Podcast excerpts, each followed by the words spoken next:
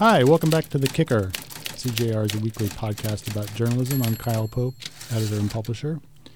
This week, we're looking at right wing news and what it means for journalism. We're looking at the surprising return of print, and finally, the new dominance of foreign news outlets, which have managed more than their share of scoops about the Trump transition. This week, taking the reins of the kicker is Vanessa Gezari, managing editor of CJR. Hello, Vanessa. Thanks, Kyle. My name is Vanessa Gezari, and as Kyle mentioned, I'm going to be uh, leading this podcast today, the, the Kicker from CJR. I'm filling in for Dave Uberti, who's out of town this week, and I have two guests with me right now uh, Nausicaa Renner, who is CJR's Tow editor. Hi, Nausicaa. Hi, Vanessa. And Shelley Hepworth, uh, one of CJR's Delacorte Fellows. Hello. Hi, Shelley. Um, the first thing we're going to be talking about today, as as Kyle mentioned, is sort of what's going on in the realm of right wing news since the election. This has become uh, an issue of great interest and concern to the so-called mainstream press, which. Uh, is feeling guilty for having missed a lot of a lot of stories, um, and also sort of just what's being said in these um, what we've come to call uh, filter bubbles. We have our own, they have theirs. And there are all sorts of people who are trying to now um, open themselves up to these new voices in various ways. And Shelley's been working on a story about that for CJR's website, which we hope will publish sometime later this week. Mm-hmm. And uh, she was just going to tell us a little bit today about, about what she's found out. Yeah, I guess after we did the election oral history, I kind of noticed that people were talking about this idea of being stuck in a filter bubble. And some people were saying that they felt that there was a need to reach out to the other side and understand where, where they were coming from. Um, so I spoke to uh, Will Sommer, who's a campaign editor at The Hill and he writes like a newsletter called Right Richter that basically gives readers a rundown of what's happening in the conservative news sphere. Um, there's a journalist, James West, who works at Mother Jones, and he decided to add all the Trump supporters that he interviewed during the campaign to his Facebook page to try and like bubble up some different points of view. And I also spoke to Ken Stern, who is the former CEO of NPR. Um, he spent the past year engaging with conservative views trying to figure out why there seems to be more animosity now, even though there may not be. Um, well, he says that the data shows that there's not necessarily more disagreement, but maybe just more animosity. Yeah. I was really curious actually when you were talking about Right Richter because um, you were saying that so he used to be super conservative and then he sort of became less conservative, but still thinks of himself as kind of a translator for that world to liberals. And I feel like that that's similar to what you were saying, Vanessa, post election in terms of like what the job of journalists is and if if journalists have like a thick enough skin to go to places where and listen to arguments that they really disagree with and then translate those and put them in context. I think that there is one school of thought um, that you know every point of view has equal merit, and there's another that really, as journalists, we're supposed to be making distinctions between you know somebody who's making an intelligent, well-reasoned argument and somebody who's perhaps just spouting um, some retrograde um, hate speech. Which I'm certainly not saying that all uh, of the right-wing uh, news organizations or all you know all supporters of that movement are, but there there are those among them.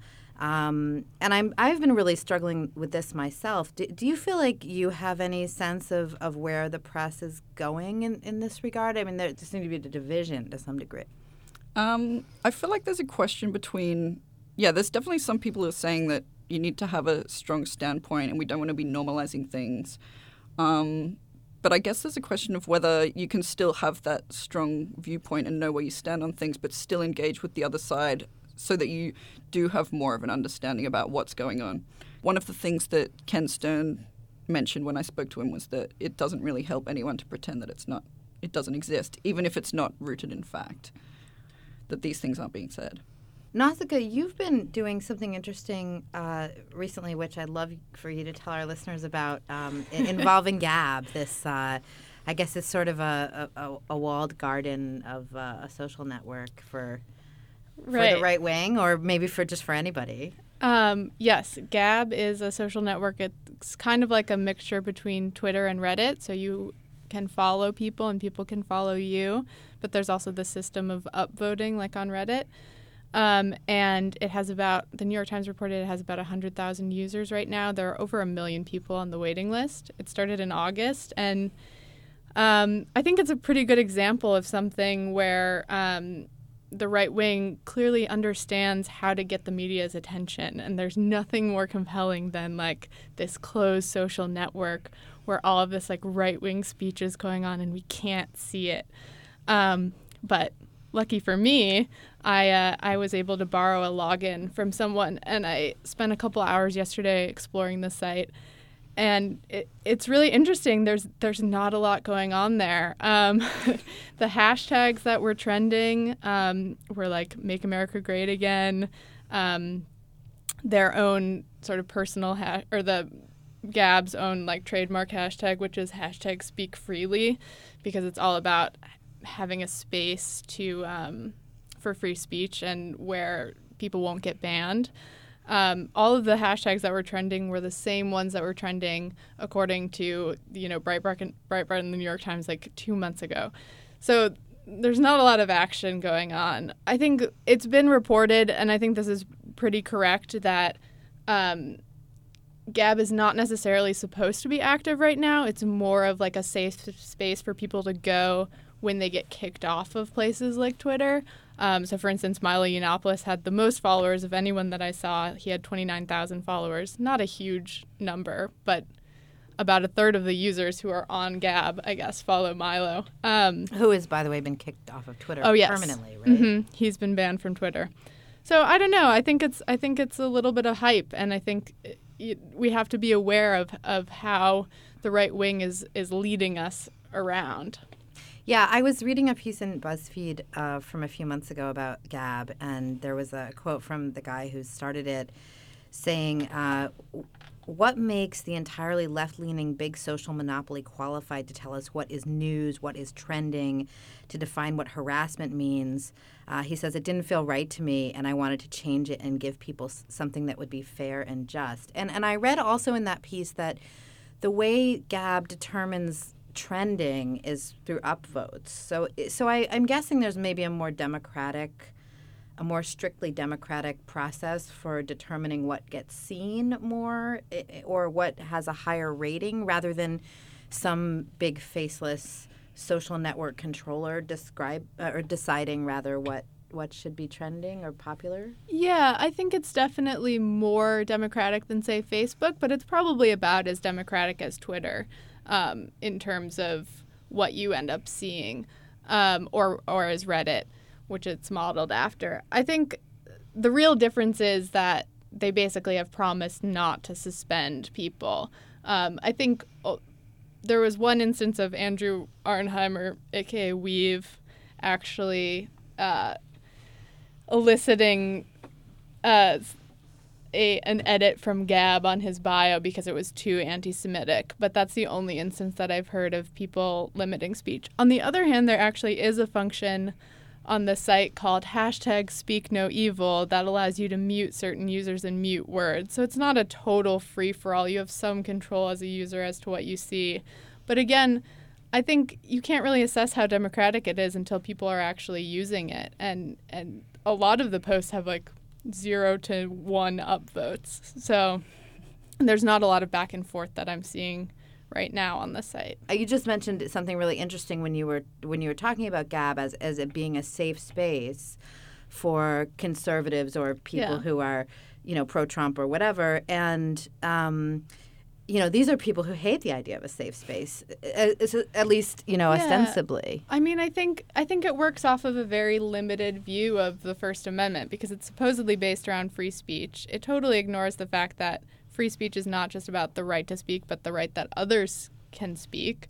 It's you know, it has a very small user base, um, and it you know, like CNN tried to get an interview with them. I guess CNN kind of blew off a meeting a couple weeks ago, and now get the the communications people at Gab are basically saying we will never give an interview to CNN, that fake news site.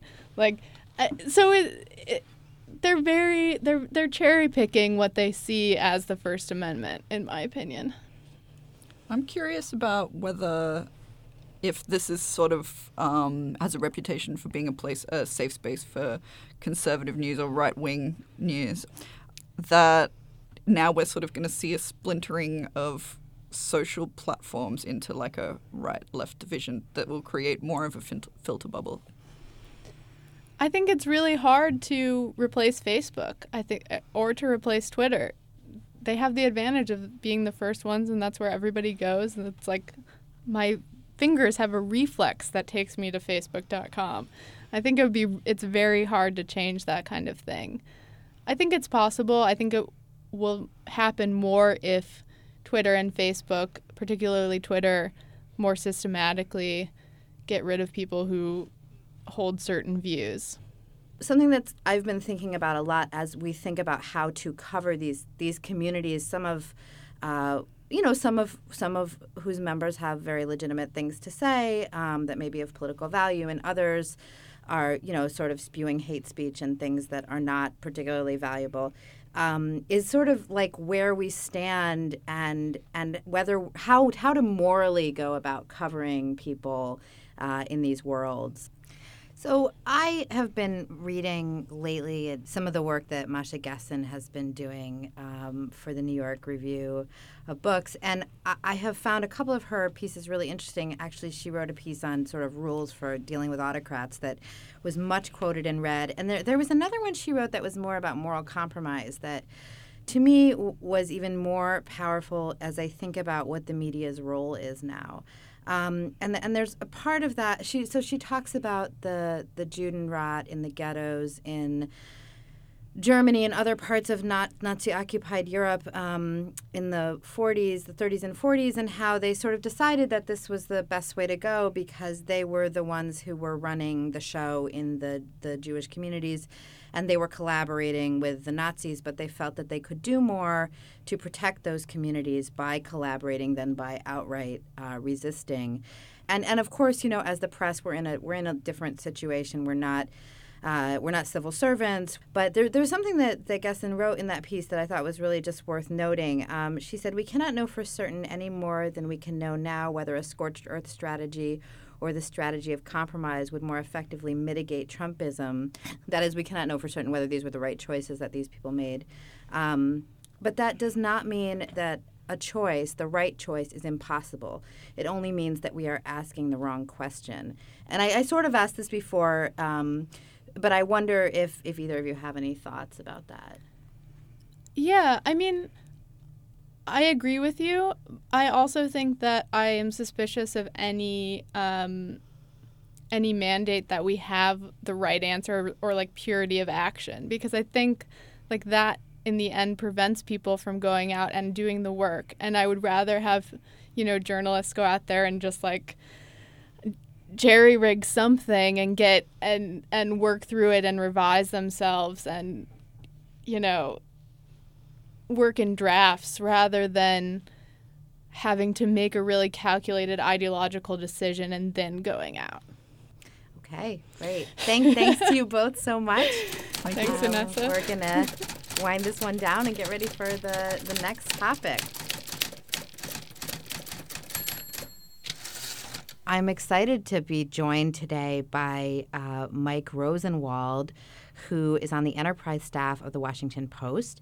He um, has been a finalist for a National Magazine Award. He's written for The New Yorker, The Economist, and CJR, of course, all sorts of other great places as well. And he has a really terrific piece in our most recent print edition, which is on innovation in journalism. And um, Mike Mike's piece is not necessarily what you might think of at first as the most innovative topic it's really it's it, the, the headline is print is dead long live print. And it's about the surprising resurgence of of print particularly newspapers but in other forms as well. Hello mike. Hello thank you thanks for having me yes i'm very glad that you're here thank you for being on the kicker it is a, a new effort for us and we're excited to talk about your piece which is up online on CJR's website right now. Um, so there's a lot to talk about here, and I think we're going to get into some really interesting numbers for one thing, which I, I found kind of shocking as I was editing this piece. But the first thing I wanted to ask you about was a quote that you have uh, sort of late in the piece. Um, you write that, that Thomas Jefferson once wrote, The cornerstone of democracy rests on the foundation of an educated electorate. But how educated can a society of skimmers really be? This is this is sort of your question about, and you can you know I invite you to talk about this a little bit more about the way people read differently in print versus digitally. But in the wake of this most recent uh, crazy presidential election that has left many journalists scratching their heads, um, this seemed this had a certain extra resonance for me as I was reading it, you know, just in the last couple of days, and I, I wondered if you can talk a little bit about about why you use that quote and, and what you think it tells us about, you know, the the, the relative merits of print uh, news versus digital news. Great question, um, and and it also had a lot of uh, resonance for me, particularly uh, here in the D.C. area. We had this sort of crazy incident in the last uh, couple days at a at a pizza place um, next to Politics and Prose that uh, there had been a lot of you know fake news about and conspiracy theories over you know alleged child sex rings and whatnot, uh, and and the guy came there you know armed uh, you know over the weekend and. Um, uh, thought he was going to investigate it um, uh, himself, and so, uh, so, so that got me thinking about it as well. You know, what's interesting is that you know um, you know, when people read online, they tend to sort of their eyes jump around, and and you know, the people have you know people smarter than me have studied this, and so they jump around, um, they skim, they don't necessarily stay very long on an article. Um, they don't even really they don't even really look at the source even um, very much. Uh, it's it's all about clicking on headlines and clicking on pictures that sort of uh, bring you into a, a piece.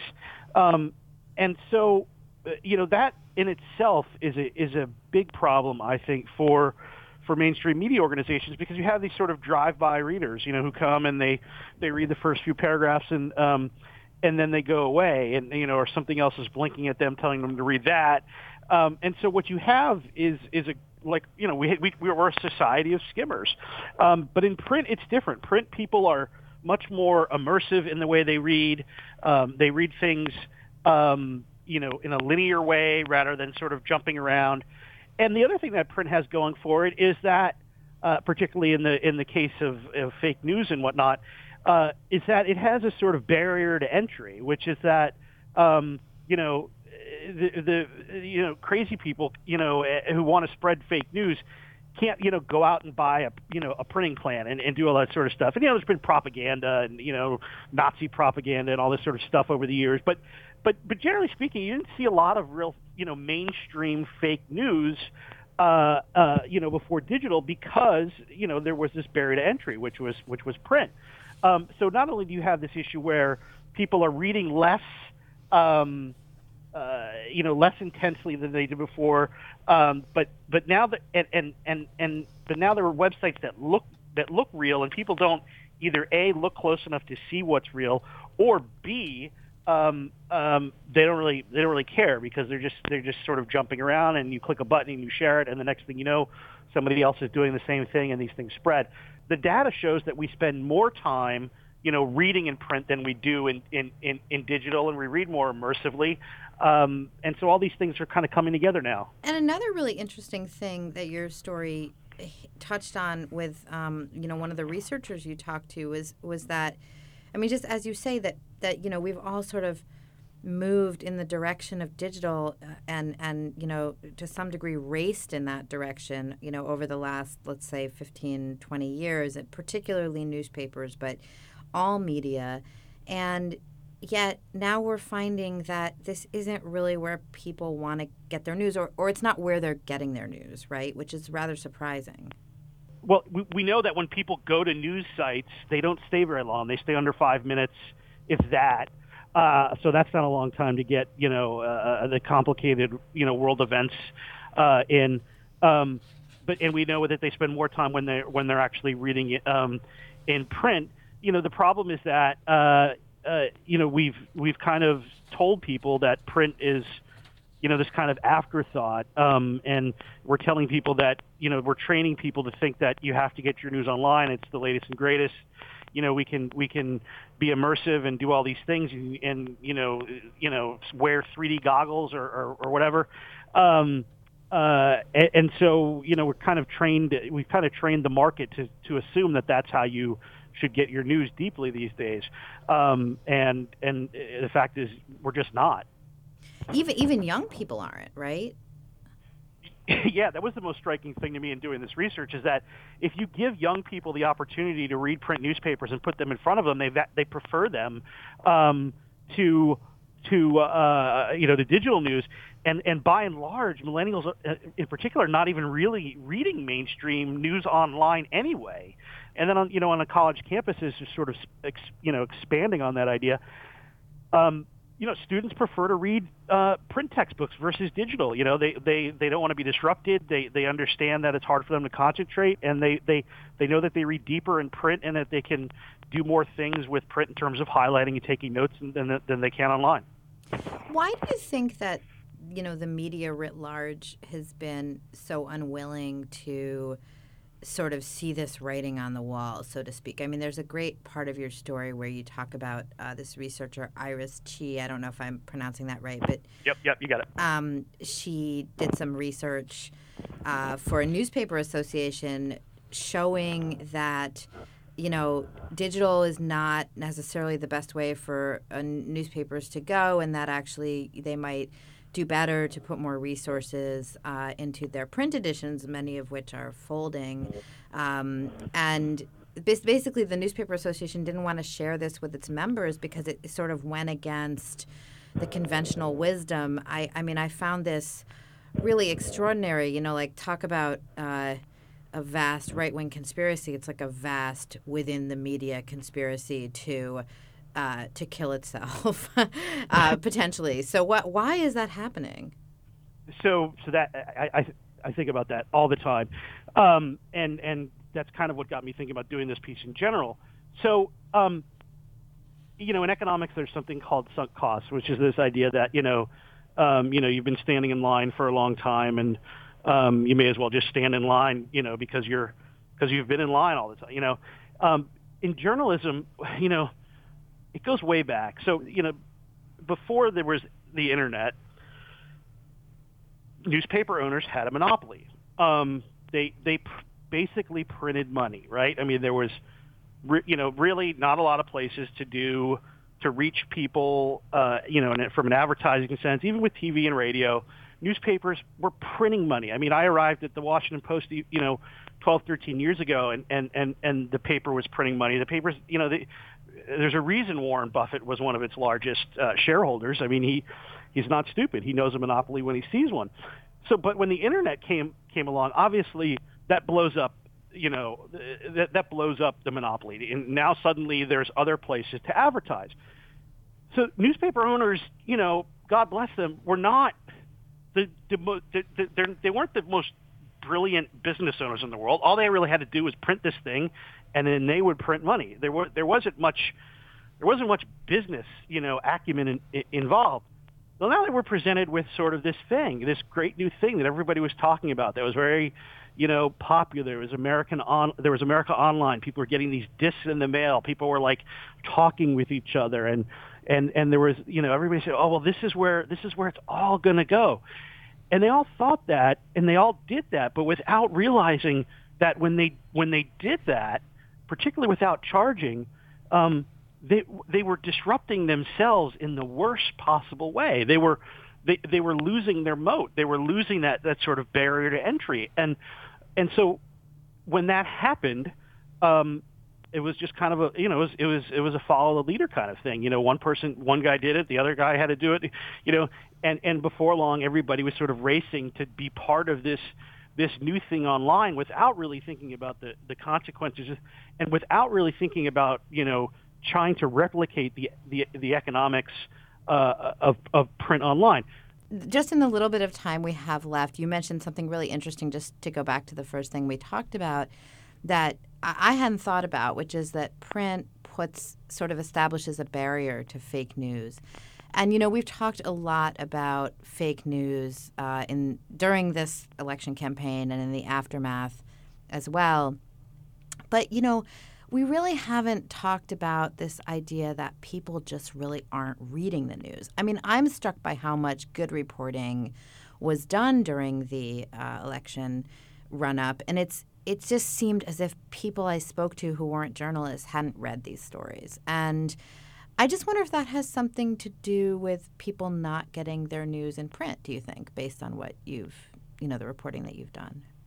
Well, they're, they're, people are overwhelmed by by the amount of information that's sort of coming at them, and they have no way of knowing what's important, what's been reported before, what's real, what's fake. I mean, and, and it, you sort of, it, you know, it's kind of like, you know, um, when you're going shopping for, you know, a pair of shoes and there's so many options, you're, just like, ah, I'm just going to grab these or whatever.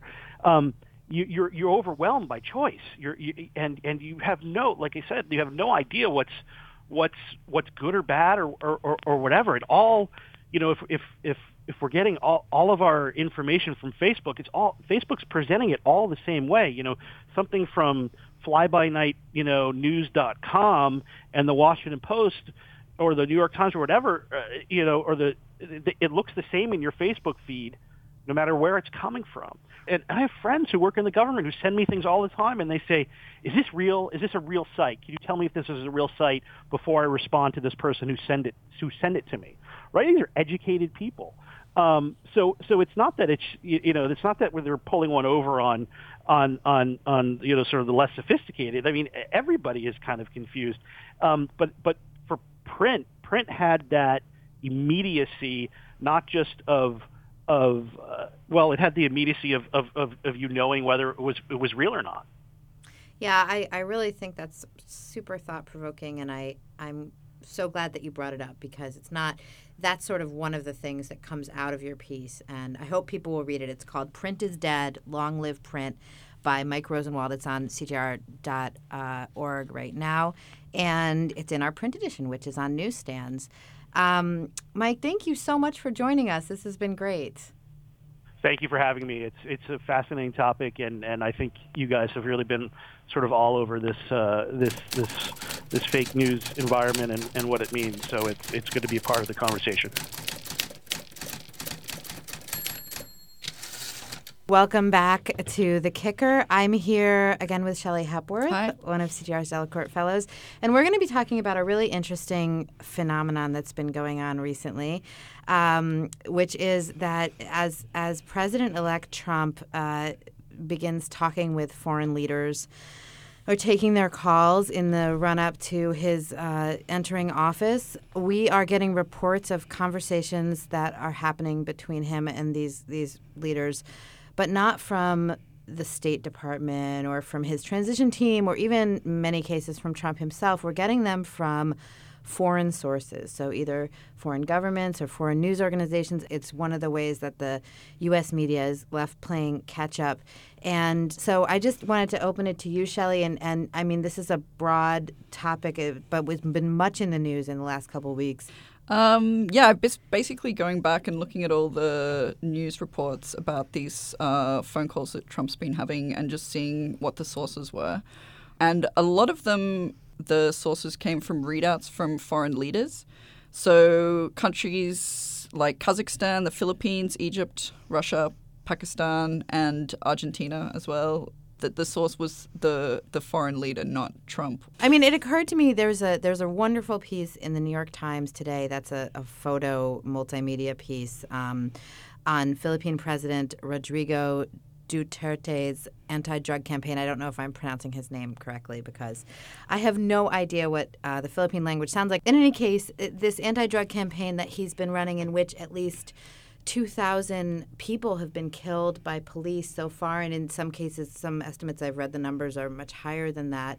Uh, and basically, he told the cops to, you know, just um, you know arrest or or or kill anyone who is believed to be selling or using drugs. I think and. Um, so, so Trump had a call with him last week. According to the Philippine president, Trump praised him um, for this you know, uh, rather violent campaign and and basically said you're doing it the right way. Yeah. And the entire basis of the New York Times story about this call was the statements of the Philippine president about it. It, it sort of said, you know, the transition team couldn't be reached for comment and there was no immediate response from Trump. Yeah, I think, um, especially in the case of the Philippines, he hasn't confirmed whether he said that or not. So, I mean, we don't know. How unusual is this and what are the consequences of it? I'm not sure how unusual it is. I went back and um, had a look at Obama's transition to see what sort of um, information was being released by his transition team about the foreign calls that he was making, and I, I don't know that he was also that he was releasing um, readouts of those calls either. I guess usually they didn't generate the the amount of news that Trump's calls seemed to be generating. Um, but there was an incident uh, where Obama spoke to the president of Poland, and there was some sort of discrepancy between what he was saying happened and what Obama was saying happened. I guess what I'm curious about is how, like, how this sort of allows um, foreign leaders to shape the conversation around what's happening and what what's going on in these conversations. And I, yeah, I guess I'm curious about what the long-term implications of that might be. One thing that occurs to me is that it's it's a way for Trump to even further undercut the authority of the U.S. media. In a funny way, by not speaking about these calls himself, or by not giving sort of an official American account of the of the calls or of the conversations, he's he's telling the the, the U.S. media, as he has been for months, to you know frankly, go screw yourself because you are not going to get anything from us and you're just going to have to run around and take whatever these other folks say. Yeah. I guess like it, it is a challenge for the US media about how they're going to deal with this and it's also a question about whether this is going to continue once he is inaugurated. I spoke to Lucy Hornby, who's the Beijing correspondent for the Financial Times, and I was basically just asking her about or if she has any wisdom for people who are dealing with a Trump presidency that might not be as transparent as uh, Obama has been or previous presidents have been. And she was saying that maybe a good dose of distance and skepticism could prove to be a healthy thing. I think that actually, first of all, it should be noted that the Obama administration has not been a model of transparency. Secondly, every government statement, be it from the government of Pakistan or the government of the Philippines or the government of the United States, is a political yeah. event, right? It's a to some degree or another, it's a propaganda statement. Yeah, what's what's your you've been you've done some foreign reporting. What what is your experience of being of that? Well, I think what strikes me here is that normally we at least have two accounts to compare against each other. And what we you know, I don't know if this will change when Trump takes office. I think probably it will because there are organs of government like the State Department which are in the business of producing these readouts and, and transcripts of the calls and I don't think that will necessarily stop. Um, you know, the transition is a different kind of, you know, liminal time. And so I don't want to make too many um, statements just based on that. But I do think that when you have two accounts of the conversation, um, or you have a transcript, even if you have a transcript that's produced by one side, it gives it a little more of a feeling that you have multiple sources. I do think that if you only have one source, even if it's the U.S. government's account of the conversation, and you know the government of Taiwan doesn't say anything about it, or the government of the Philippines doesn't say anything about it, that you, you know, you have to be very skeptical. It's like anything where you only have one source. Mm. Shelley, thank you so much for being with me. It was a lot of fun, and we're going to sign off. Thanks again for listening to the Kickers, CJR's podcast.